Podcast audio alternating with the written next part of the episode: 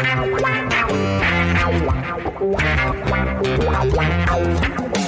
dois na barreira, correu, o rei atirou. O cara manda ação, samba pra lá, samba pra cá, botou na frente a bola. O time sempre chegando a chance de mais um gol. Gol! O Neymar pode bater de primeira. Um orgulho que nem todos podem ter. Eu sou Pedro Suaide e esse aqui é o GE Santos, podcast do Peixe no GE. Peixe que no sábado estreou com o pé esquerdo no Brasileirão. Em Salvador, o time de Fernando Diniz levou três gols em sete minutos, que foi mais ou menos o tempo que a gente ficou conversando aqui antes de começar a gravação. Passa bem rápido e foi derrotado pelo Bahia. Terceira derrota seguida do Santos, que levou 2 a 1 do The Strongest, depois 3 a 1 do Barcelona. E agora esse 3 a 0 do Bahia. A última vitória foi aquele 1 a 0 no Boca Juniors há 20 dias, quando ainda a realidade era outra. Para falar desse péssimo começo no Brasileirão e também olhar para frente, já que amanhã, terça-feira, Santos visita o Cianorte no Paraná pela partida de ida da terceira fase da Copa do Brasil, às 7 da noite, estou com Bruno Jufrida, Gabriel dos Santos e uma novidade, um reforço para o nosso time, reforço de peso, Isabel Nascimento, a querida Bel, a Imparcialmente Santista, que agora faz parte do nosso time pelo projeto A Voz da Torcida, um projeto novo que está aqui no GE e que vocês vão ouvir falar muito. Então, começando pela novidade, muito bem-vinda, Bel. Sei que você já é conhecida do povo aqui, mas agora como parte efetivamente da equipe, não mais uma convidada. Muito obrigada, Pedrinho. Estou muito feliz de estar aqui com vocês. Não estou feliz com a minha estreia. Foi muito difícil estrear já mandando um vídeo trágico é, para o site do GE e agora falar com vocês sobre exatamente o que você falou, né? É, sete minutos, três gols, desespero total, apagão, mas acho que a gente vai ter bastante coisa para falar desse jogo, mas estou muito feliz com o projeto, feliz de poder falar mais um pouquinho sobre o Santos com vocês. E aí, Gabriel, tudo em paz contigo por aí? Fala Pedro, fala pessoal que está ouvindo o podcast GE Santos. Primeiramente, bem-vindo, Abel. É, pois é, foi um resultado bem é, não esperado, né? Porque uma derrota até que seria mais ou menos normal, mas do jeito que foi, acho que foi uma, uma derrota frustrante, especialmente pelo primeiro tempo. Não foi um primeiro tempo brilhante, é verdade, mas foi um primeiro tempo que o Santos conseguiu ter o controle do jogo, conseguiu ter a posse de bola, apesar de não saber o que fazer com ela. Mas é, quando você começa o segundo tempo, com 30 segundos você toma 1 a 0 e com 7 já está 3, não tem, não tem reação, né? Então acho que foi uma atuação bem apática do Santos, foi um atropelo do Baiano no segundo tempo e o Santos já começou com o pé esquerdo no, no Campeonato Brasileiro e, e tem um, um, um, número horroroso jogando fora de casa nessa temporada, né? 16% de aproveitamento, só uma vitória em 12 jogos, então é algo para o Diniz começar a corrigir aí, porque nos últimos três jogos, três jogos fora de casa, como você citou, três derrotas, e a estreia na Copa do Brasil agora na terça-feira é o quê? Fora de casa. Então é, é um bom momento aí para o Santos conseguir melhorar esses números, né, né, Pedro? É isso mesmo. O Léo ainda está na ponta da língua do pessoal, mas pouco a pouco a gente vai tirando, né, Gá? Pois Léo, é, pois nosso é. antigo apresentador, mais uma vez, não compareceu para dar aquele tchau. E a gente vai botando na conta dele. Algum dia, quem sabe, ele vem dar as caras aqui. E aí, Bruno Jufrida, tudo certo contigo? Fala, Pedrão, tudo bem? Cara, é, eu já esqueci do Léo há muito tempo, assim, então você pode ficar tranquilo que eu não vou em nenhum momento confundir você com o Léo. Isso daí você pode ter certeza que, que não vai acontecer se depender de mim. Mas sobre o Santos, o Pedro, eu concordo com o que os amigos disseram, acho que uma estreia muito preocupante no Campeonato Brasileiro.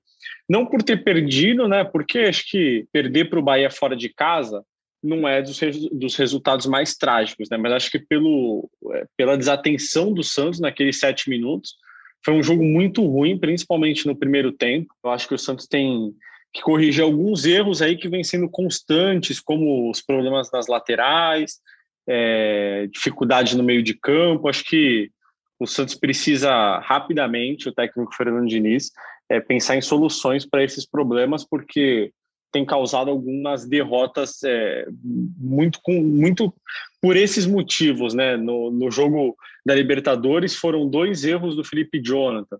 É, o Pará tem jogado mal também. Então são problemas que vêm vem custando caro para o Santos que, que precisam ser solucionados aí pelo Fernando Diniz. Eu concordo contigo, Gilfrido. Eu acho que perder para o Bahia está longe de ser um desastre, mas assim, nas circunstâncias que foram, é complicado.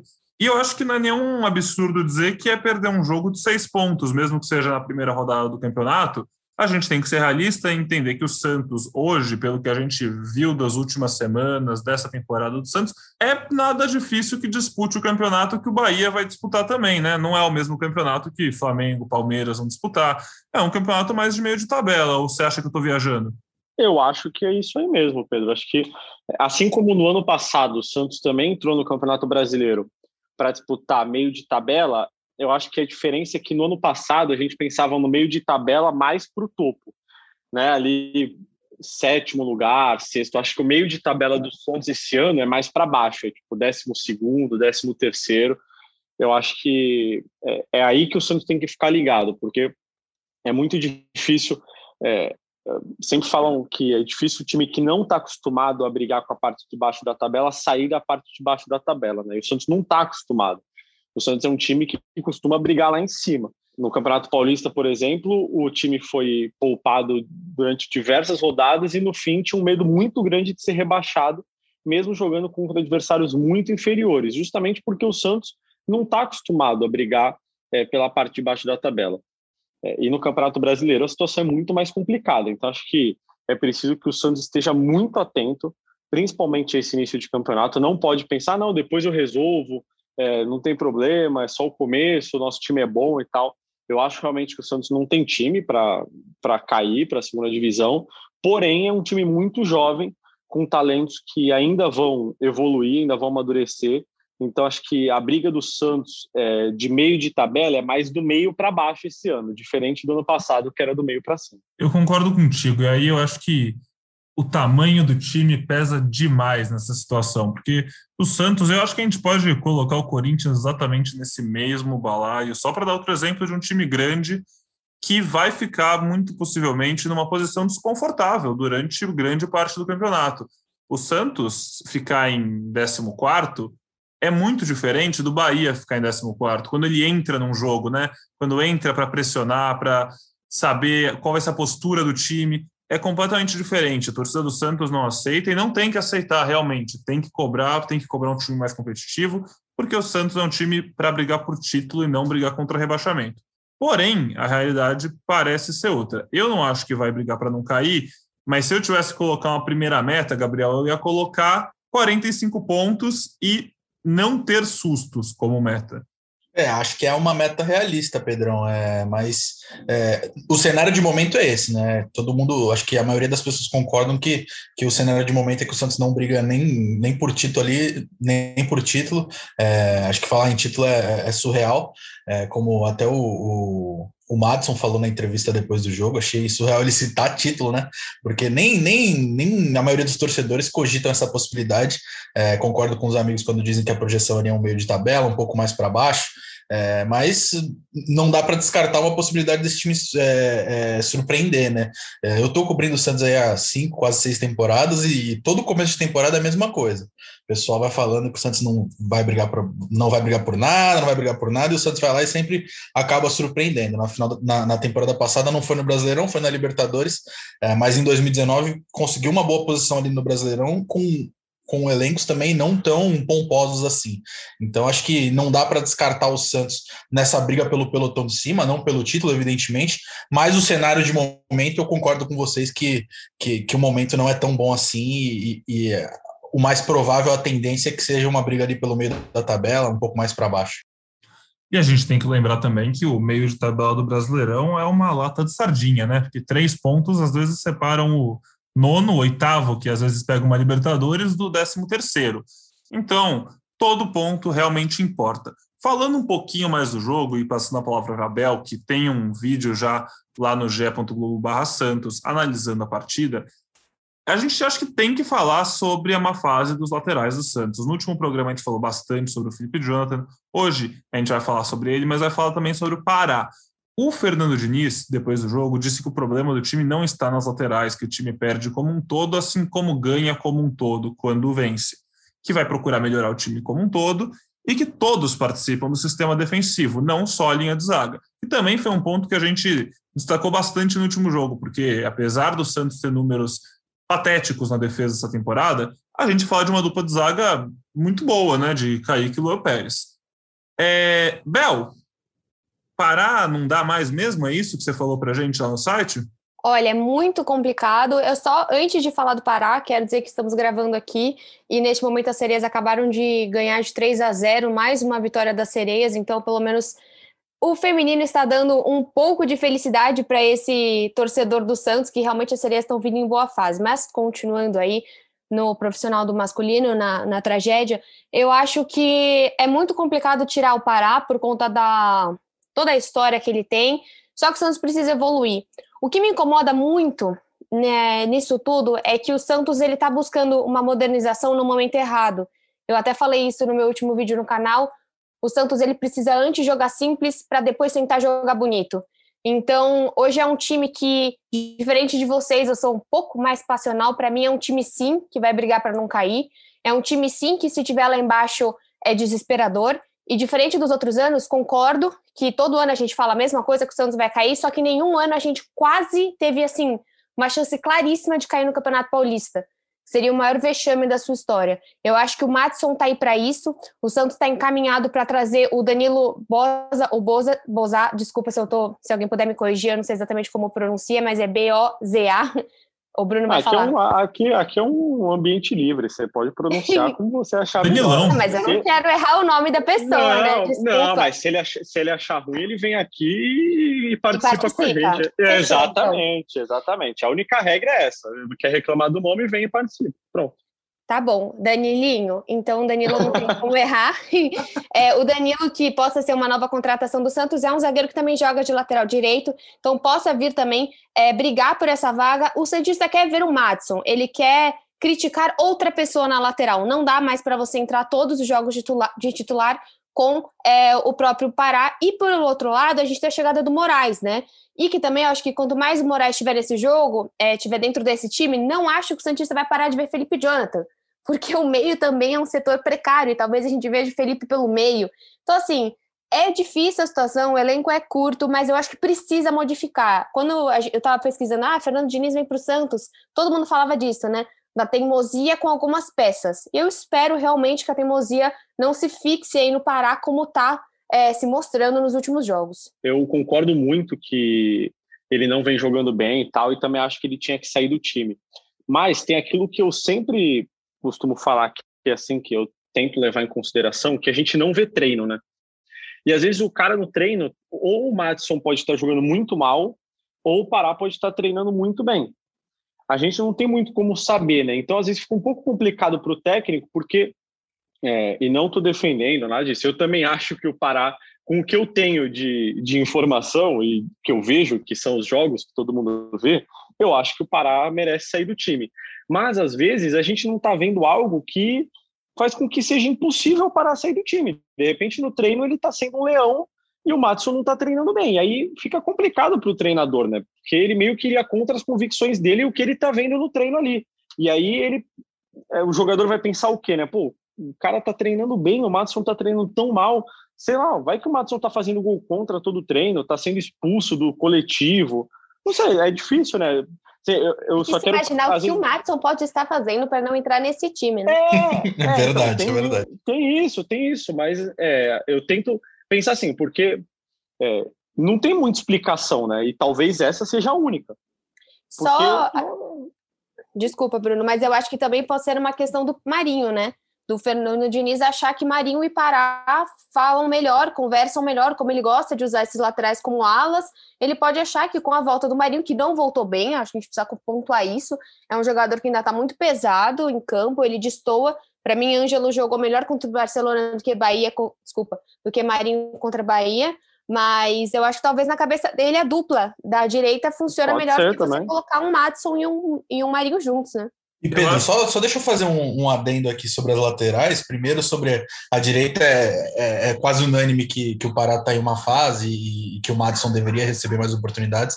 Mas o que eu achei curioso na derrota para o Bahia é que o Madison entrou em, entrou em campo quando o time estava tomando já de 3 a 0 né? Já estava com a derrota praticamente sacramentada, e o Madison foi o escolhido para dar entrevista para tentar explicar o que aconteceu. Ou seja, o cara não estava nem em campo, não é titular, está entrando cada vez menos em campo e ainda entra nessa bucha, nessa, nessa, nessa, nessa fria que foi tentar explicar. É, entrevista deu a cara ali para tentar explicar na, na, na, na entrevista pós-jogo o que tinha acontecido, né? Então acho que foi, foi um vacilo aí, tanto de, de, ter, de terem deixado o Matson falar e de nenhum líder ali do time, ou Alisson que estava voltando, ou, para, ou o próprio Pará mesmo, ter conversado e ter tentado explicar essa, essa situação.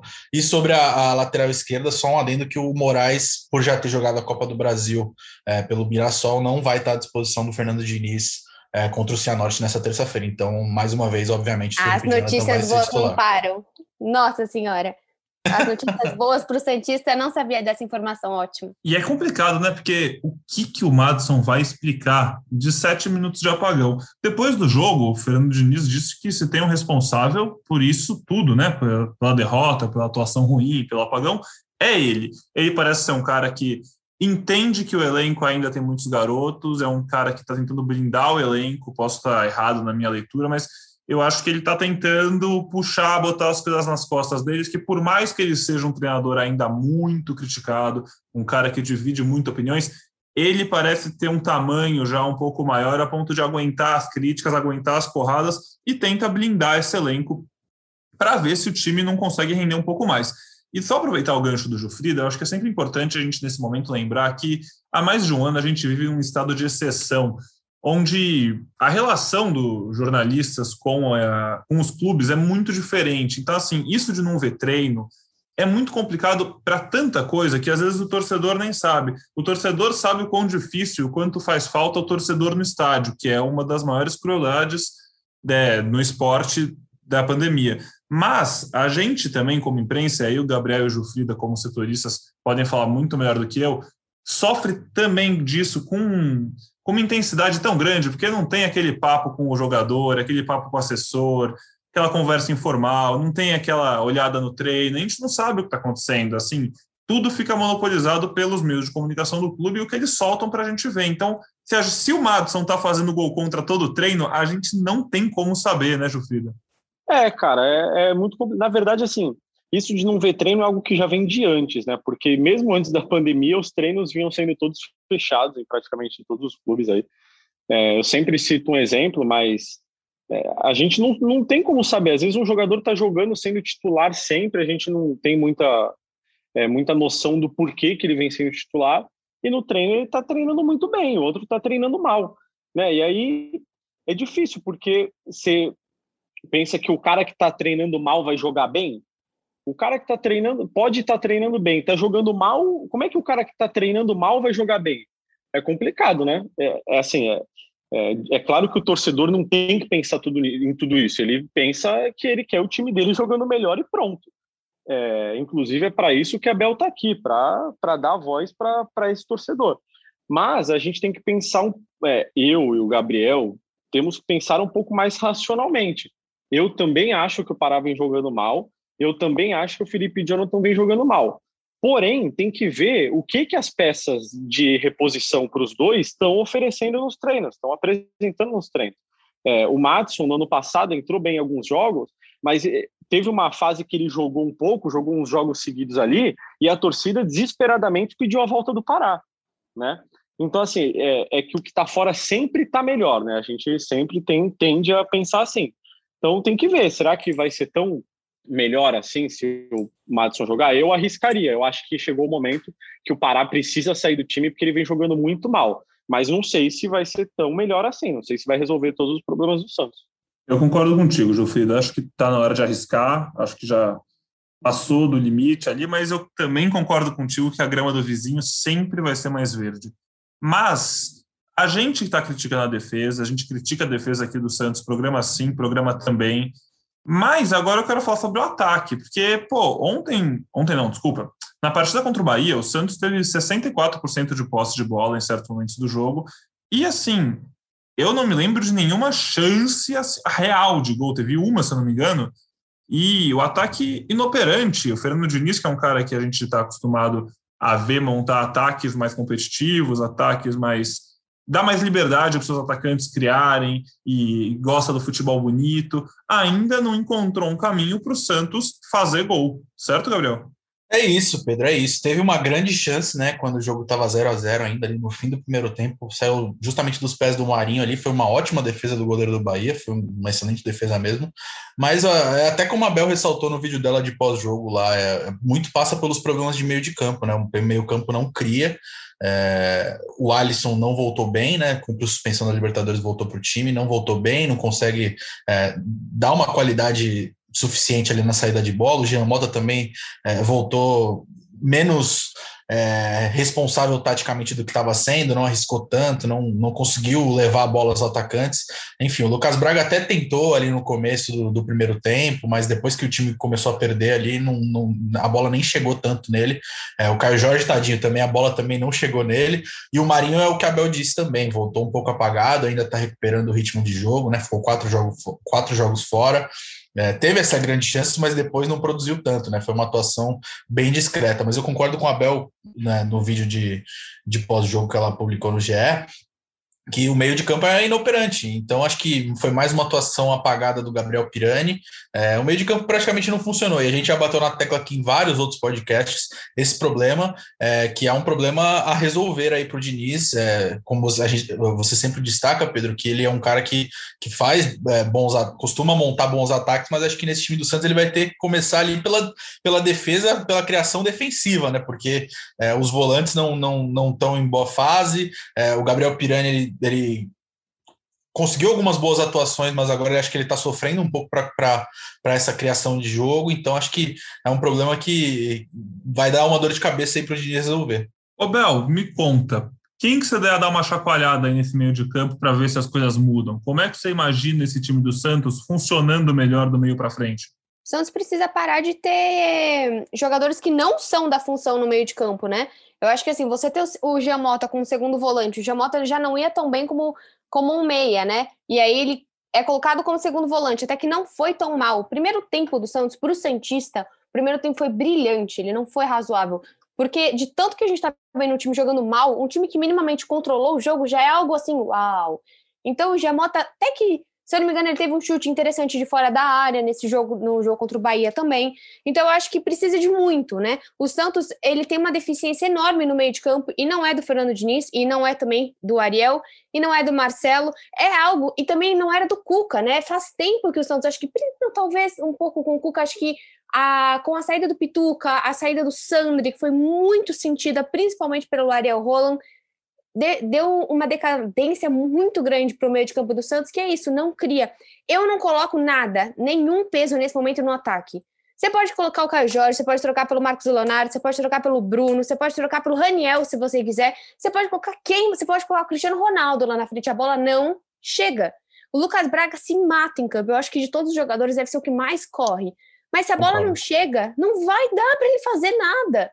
Então, assim, o meio de campo perdeu muito. Uma diferença que eu sinto com o Fernando Diniz é o Pirani. Porque o Pirani, você via ele com o Ariel, caramba, nossa, ele flutua em campo, nossa, ele tem uma, uma versatilidade. Com o Fernando Diniz, o Pirani simplesmente está sem função alguma. Então, eu acho que o meio de campo, de maneira geral, o Alisson, que fez uma burrice tremenda no penúltimo jogo da Libertadores, de receber um cartão fora de jogo para ficar. É, e se ausentou no jogo contra o Barcelona. O Alisson não vem bem, quando você coloca o Pirani também não. Oh, desculpa, quando você coloca o Balieiro também não é um cara de criação. Se você tira o Giamota, você não tem quem colocar nessa posição, você pode colocar o Kevin Maltos, que o Santista até se às vezes cruzar na rua é, tá com dificuldade de saber quem é do time do Santos, porque cada hora aparece uma pessoa nova. Então, realmente, Ai, ainda bem que o Bruno falou que a Bel tá aqui para trazer o sentimento. Porque. Quanto sentimento, né, Bel? Gente. Assim, eu, eu, inclusive, inclusive, Bel, eu agradeço você. Não, de verdade, eu agradeço por você ter sugerido que eu entre no ataque do Santos. Assim, você falou sobre o Bruno entrar eu falei, no ataque era do você. Santos. Eu, é, então, ah, não. Vai começar ele falando sobre a carreira dele de esporte. Não, mas é, como eu disse, né? Qualquer um, né? Que isso, gente? Mas ela acabou de chegar. Eu ia falar que assim, a, a grande questão é que eu não costumo jogar no ataque, entendeu, Bel? Na, ah, na época tá. que eu jogava a bola. Mas qual é a sua posição? Porque o Santos está precisando de todas. Menos goleiro, eu então, gosto, eu, eu, eu, jogo, eu jogo mais no meio de campo, assim. Inclusive, É, inclusive, eu joguei no Jabaquara com o campeão da Champions. É, é, verdade, eu joguei com o Emerson Palmieri no Jabaquara. A gente tem a mesma idade. E olha onde cada um tá, na... né? Exatamente. Um virou jornalista e o outro virou lateral do Chelsea, campeão da Champions. Pra vocês verem quem jogava bola de verdade. Não, mas se o Santos jogasse tranqueiro igual o Chelsea, seria melhor, entendeu? É melhor jogar no contra-ataque que você chega no final da Champions. Você chega na final da Libertadores. Se você joga tentando propor o jogo, só que você não tem habilidade para isso, acontece o que está acontecendo. Eu concordo que é, é um amontoado de problemas. Acho que o maior problema não está no ataque mesmo, está no meio de campo. Acho que o Santos perdeu, acho não, o Santos perdeu muito com a venda do Pituca, com a lesão do Sandro, e não repôs, né? Então, o Santos, o time titular do o meio de campo titular do Santos hoje, o setor de criação, é basicamente quase o terceiro meio de campo do ano passado, porque no ano passado ainda tinha o Jobson, tinha o Sandri. Então, assim, se você viu o meio campo do ano passado, às vezes na fase final, ali na reta final da Libertadores, foi Alisson, Pituca e Soteudo, ou Lucas Braga. Inicialmente, é... você tinha o Sanches também, né? Que tá nesse grande é, problema de inovação, mas começo do ano passado você tinha, pelo menos. Sim, e aí agora, é, esse ano, e aí o meio campo reserva podia ter Sandri, tinha Jobson, o Jamota, né? jogava às vezes. Enfim, o Santos tinha algumas opções. Hoje, o meio-campo titular do Santos não tem nenhum desses jogadores todos, tem só o Alisson e o Jean Mota, que era a segunda ou terceira opção no banco de reservas. Então, é, o nível caiu muito. É difícil você manter o mesmo padrão é, e conseguir com que o Santos jogue como jogava no ano passado, na temporada passada. Eu diria que é praticamente impossível. É por isso que a gente até, quando começou o programa falando da diferença de perspectiva do ano passado para esse, tem algumas coisas que são realmente matemática simples, né? Se você perde seus bons jogadores e não substitui, o seu time não vai jogar tão bem quanto jogava sem esses jogadores. Pituca faz muita falta, o Sandri faz muita falta, o Sanches faz muita falta. E, aproveitando que falou do Sanches, só puxar esse assunto rapidinho, o Carlos Sanches não joga já faz quase oito meses, teve uma lesão séria no joelho esquerdo, e o contrato dele acaba dia, no dia 22 de julho. Então é daqui menos de dois meses o contrato dele acaba. O Fernando Diniz falou sobre ele, disse que é um dos jogadores que ele mais admira no Brasil e que, caso ele possa contar com o Sanches, será um jogador muito importante, o que a gente não tem dúvida, né? O Carlos Sanches é bem fora da média aqui no Brasil e nesse time do Santos ele seria mais fora da média ainda. A diretoria negocia essa renovação, o acordo ainda não está perto, parece. É isso mesmo, Gabriel? O que a gente tem de informação e o que a gente pode esperar dessa negociação ou possível novela? Tem chance de virar novela? O que, que o torcedor pode esperar desse negócio com o Sanches? Cara, eu acho que não tem chance de, de, virar novela, até porque o prazo do contrato dele aí já está perto do fim, né? E, e, a, e a, o que o Santos oferece é claro, né? O Santos quer um contrato de produtividade e no meio do futebol são raras as são raros os jogadores que aceitam um vínculo desse tipo, né? É, o Sanches ele reconhece o momento a dificuldade financeira do clube e, e, se dispõe a baixar o salário dele, que é um dos maiores do elenco, mas ele não quer um contrato de produtividade porque ele acha que ele é, já mostrou o suficiente com a camisa do Santos. Ele tem 36 anos agora, é, sem dúvida uma das principais referências técnicas do time, é, é um dos capitães, então, mas ele está muito tempo sem jogar, né? Então, oito meses, a diretoria está tentando reduzir alguns gastos e segue em busca de renovar esse contrato, mas as conversas, pelo que a gente tem ouvido né, nesses últimos dias, estão estagnadas e não tem não tem um prazo para um desfecho, né? Tá, tá, rolando até uma campanha nas redes sociais dos torcedores mandando a hashtag Renova Sanches, mas por enquanto, é, pelo que a gente tem de informação, não está perto.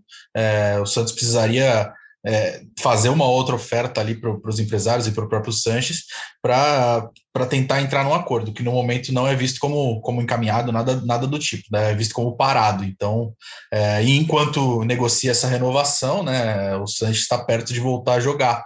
É, ele operou em outubro do ano passado, se eu não me engano, né, o joelho esquerdo, né, e está em fase final de recuperação e está cada vez mais perto de reforçar o time do Fernando Diniz, que nesse, nesse momento seria um reforço e tanto, né? Não sei como ele vai voltar da lesão, mas acho que, que agregaria muito para o meio de campo ali, né, Pedro?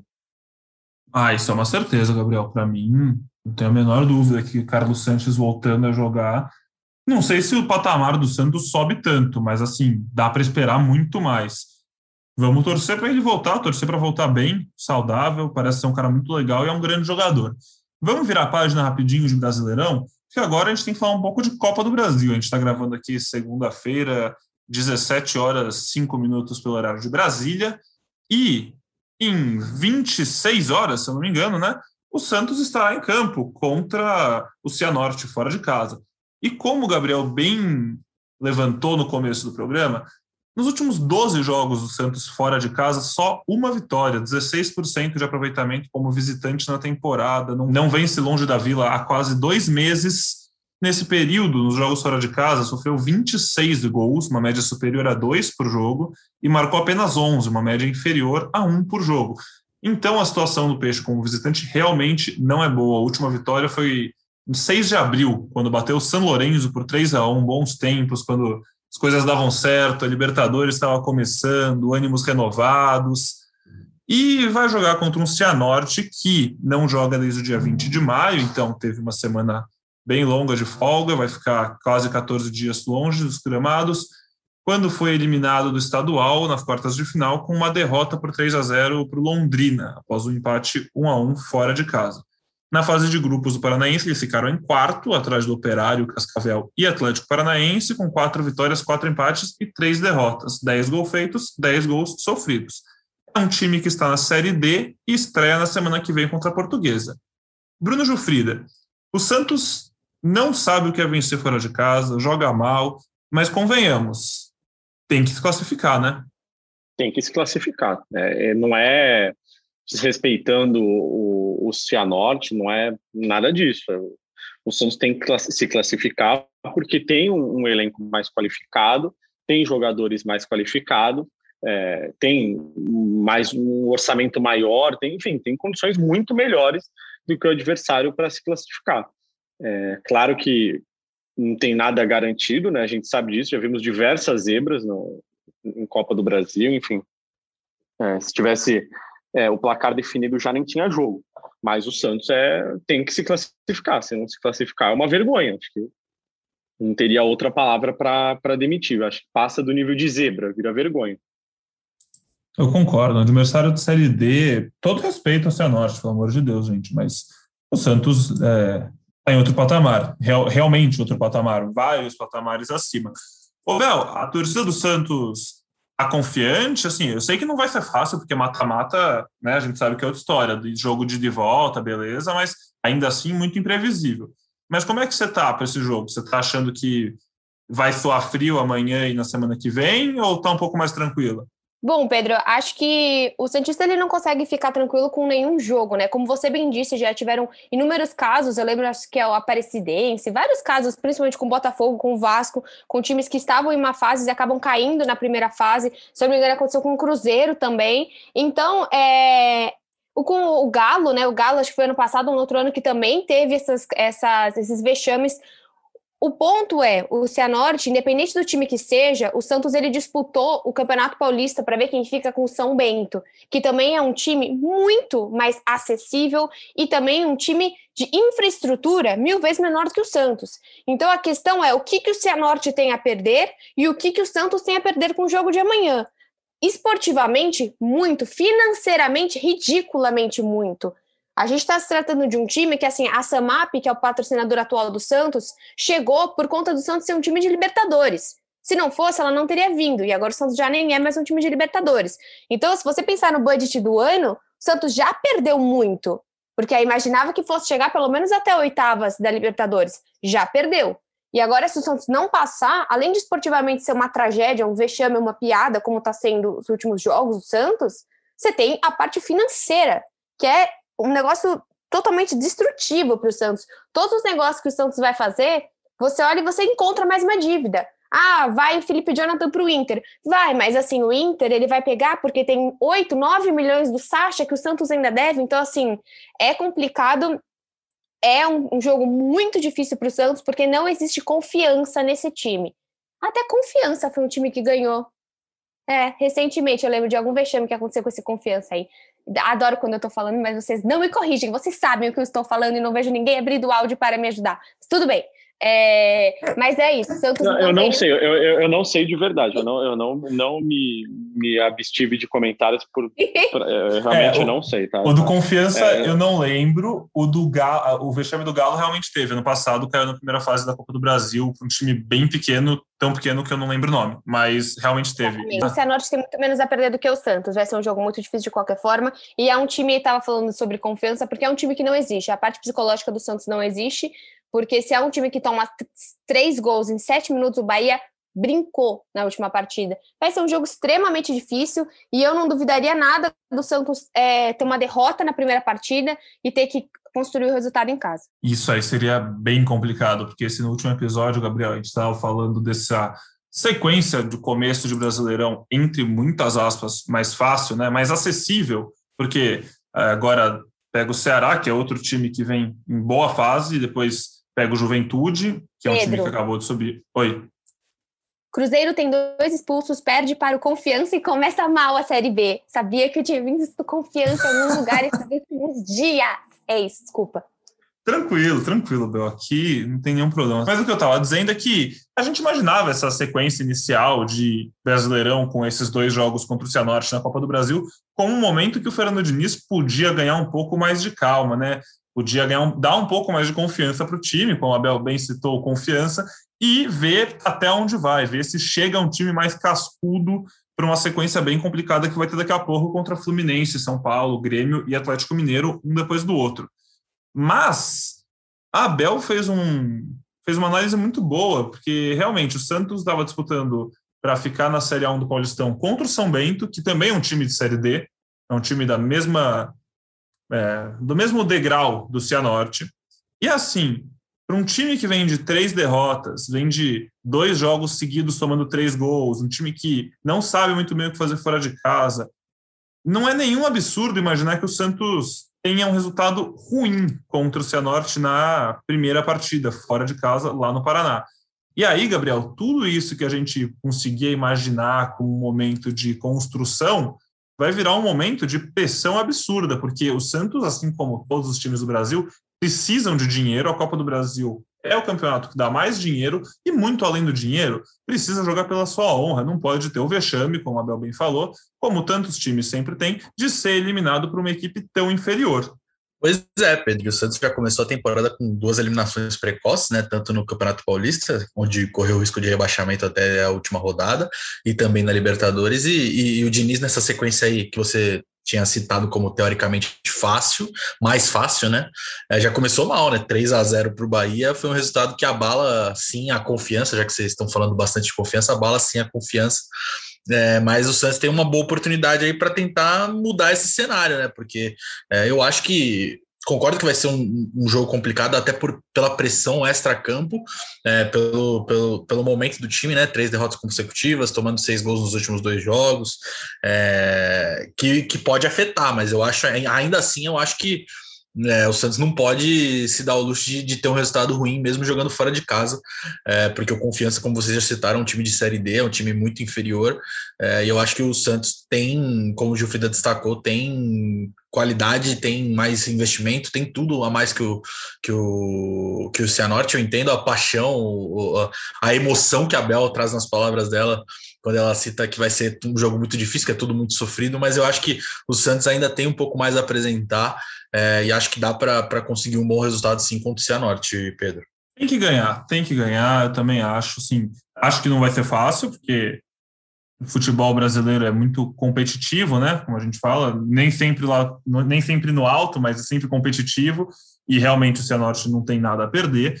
Mas eu acho que o Santos ganha, acho que o Santos vai passar. A gente vai falar muito sobre isso aqui no GE Santos de quarta-feira. Fiquem ligados, quarta-feira vai ter episódio analisando como foi essa partida e sempre dando as notícias quentinhas do Santos, analisando como pode ser esse confronto com o Ceará no fim de semana. E falando em notícias do Santos, tem mais reforço pintando aí, né? Porque no último episódio a gente comentou Marcos Guilherme e o Moraes, que depois de dois dias da gravação do episódio, no final de semana eu fui descobrir qual é o nome do Moraes. Eu não vou falar aqui porque eu não sei, mas eu acho que o Gabriel ou o Frida pode... Lazi. Bonite Lazi. Saúde. É, Onislazi, que é, que é o nome Isaltino do avô de dele. trás para frente. Ao contrário, isso. Eu achei isso extremamente carismático, cara. Eu achei muito legal.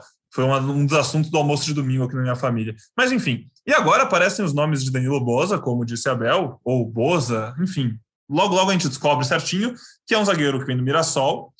E o Vinícius Zanocelo, meia da Ferroviária, que também já foi parte da seleção sub-20. Jufrida, é, o que a gente sabe sobre esses nomes, quando eles chegam? Temos mais informações concretas ou ainda está naquela fase daqui a pouco chega, falta assinar? Não, pelo que a gente tem informação, o Danilo já está um pouquinho mais avançado. É, o Vinícius avançou nos últimos dias também. Eu diria que o Danilo está é, praticamente certo e o, o Vinícius está um passinho atrás, mas também já é esperado para fazer exame. Só acho que só uma reviravolta que tiraria os dois os dois jogadores do Santos. Não acredito em nenhum problema nessas nessas negociações. Não acho que são dois reforços importantes, principalmente o Vinícius chega para o meio de campo. É, mas é importante reforçar os outros setores também. É importante aumentar o número de jogadores no elenco. Enfim, acho que são contratações importantes para o Santos aí para o restante da temporada.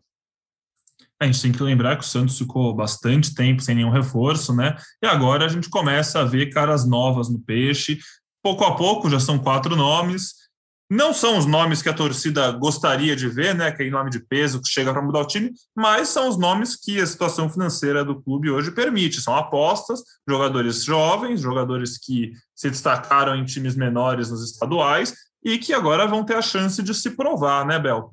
Sim, é, é que eu acho que depende da torcida, assim, como eu tenho uma, uma ideia de que o Santos eu, tá numa situação extremamente difícil, então para mim são os nomes ideais que o Santos precisa. Nomes que não venham com altos salários, nomes por empréstimo, nomes por empréstimo até o fim de 2021, jogadores jovens, jogadores que têm em média 20, 23 anos, jogadores que precisam também no Santos, não adianta trazer Paulo Henrique Ganso. Isso nunca vai adiantar. Então, assim, adianta é... sim, adianta, Ai, adianta não. sim, adianta sim. sim. É o que eu cometi de estar aqui. Adianta é... sim, mas pode continuar. Não adianta. Bel, eu tô muito com você. Eu acho que isso é um Meu delírio Jesus. coletivo. É um delírio coletivo. Isso é um delírio, isso é um absurdo, gente. Eu... Respeitem o gênio. Quem? Paulo Henrique Quem é o Cara, craque. Mas é, é o de Ah. 2010 que você tá falando. Não, só para entender quem que vai vir. No Santos de É. hoje, o ganso do Fluminense não, não serve? Uma dúvida honesta, sério. O Ganso é banco do Fluminense, ele tá atrás do Casares, ele tá atrás do Nenê, ele tá atrás de qualquer pessoa. Como que ele vai servir no Santos? Não, mas o Casares e o Nenê também serviriam. Eu prefiro Exato. o Nenê. Eu prefiro o Nenê. Não, tudo Não, bem, tudo mas bem. o Santos. Pelo menos o Nenê não Santos- saiu do Santos e foi pro São Paulo. Ah, então, mas aí você tá com, mas aí você tá com raiva no coração, né? É, E eu não tô aqui tá pra isso? preferindo- Pra seu coração. Ah, sim, sim. Não, É perfeito, verdade. perfeito, Bel.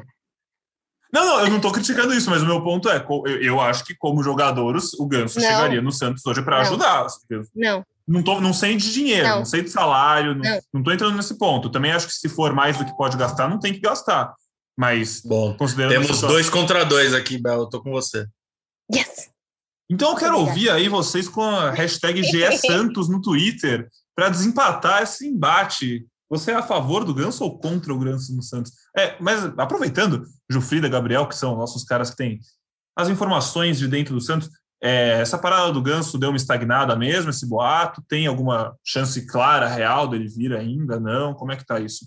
Cara, é, a situação é exatamente a mesma da semana passada. O- É, num- o Fluminense quer que o Santos pague mais do salário do Ganso do que o Santos está disposto a pagar, e o Ganso quer vir. Então o Ganso continua insistindo pela liberação, mas por enquanto nenhuma novidade. Tá certo. Temos considerações finais, amigos? Ah, eu na, na- no início não dei boas-vindas à Abel, né? Porque eu estava esperando o, desempenho dela no podcast, mas como, como ela falou sobre a minha pessoa no ataque do Santos, então, Bel, seja muito bem-vinda, tá? Bom, temos o sommelier de, de participações em podcasts aqui agora, né, Gilfrida? Bom, eu tava esperando até Não, eu agora. tenho, que, eu, tenho que avaliar, eu tenho que avaliar, né? Eu tenho Não, que tava esperando. avaliar a nossa, a nossa é, nova presença aqui no podcast. Eu estava extremamente nervosa até agora para ouvir que você me apoiasse, que você me desse. É que tava todo esperando o seu carimbo, né? De de ativo, né? Agora a Isabel está ativa, ela pode participar, mesmo que ela prometa que daqui em diante, até a morte dela, ela vai ser contra Paulo Henrique Ganso. Até postei um no meu Instagram o dia fatídico de 2012 que a Isabel arrancou o Paulo Henrique Ganso da parede dela. Tava ele, o Neymar, e eu postei no Instagram. Tenho certeza que o Ganso ficou tristíssimo com essa informação. Mas se precisar, colo de novo na parede só para arrancar. Quantos anos a Isabel de 2012 tinha nesse momento de emoções à flor da pele? Eu tava no terceiro ano do colegial, a Isabel é de 95, igual você, Pedro, igual a sua idade, eu acho, 95, 94. Quantos anos eu tinha, gente? 17? Hum. Putz, Bel, eu sou mais novo. gente de comunicação eu, junto. Eu sou de 97. Se você é de 95, você tinha 15, né? 2012, ah, não, 12, 17. 12, 17. É, 17, não, 17, 17 anos. 17. Eu lembro que eu tava arrasada, meu quarto fedia, porque ele era inteiro de jornal, e era uma época que o Santos ganhava coisa, e eu ia na banca comprar o pôster. E aí foi um dia que, nossa, tirei o ganso, postei no Instagram e, nossa, foi terrível. E a partir de então, Paulo Henrique Ganso nunca mais foi o mesmo jogador, né, gente? Bom lembrar Exatamente. disso. Nunca mais rendeu igual. Mas é isso. Os... Fala, não, pode falar, pode falar, pode falar. Não, pode falar. Não, eu ia falar que os jogadores eles se abalam muito comigo, né? Teve um dia que tiveram vários dias que eu mandei DM pro Lucas Lima perguntando por que ele estava indo pro Palmeiras. Desde então ele ficou arrasado também. Lucas Lima pode voltar ou não, Bel? Pedro. sério, homem. claro que não. Ai, ai. Se o Santos não tem reforço de peso, o GE Santos tem. Bel, muito bem-vinda mais uma vez.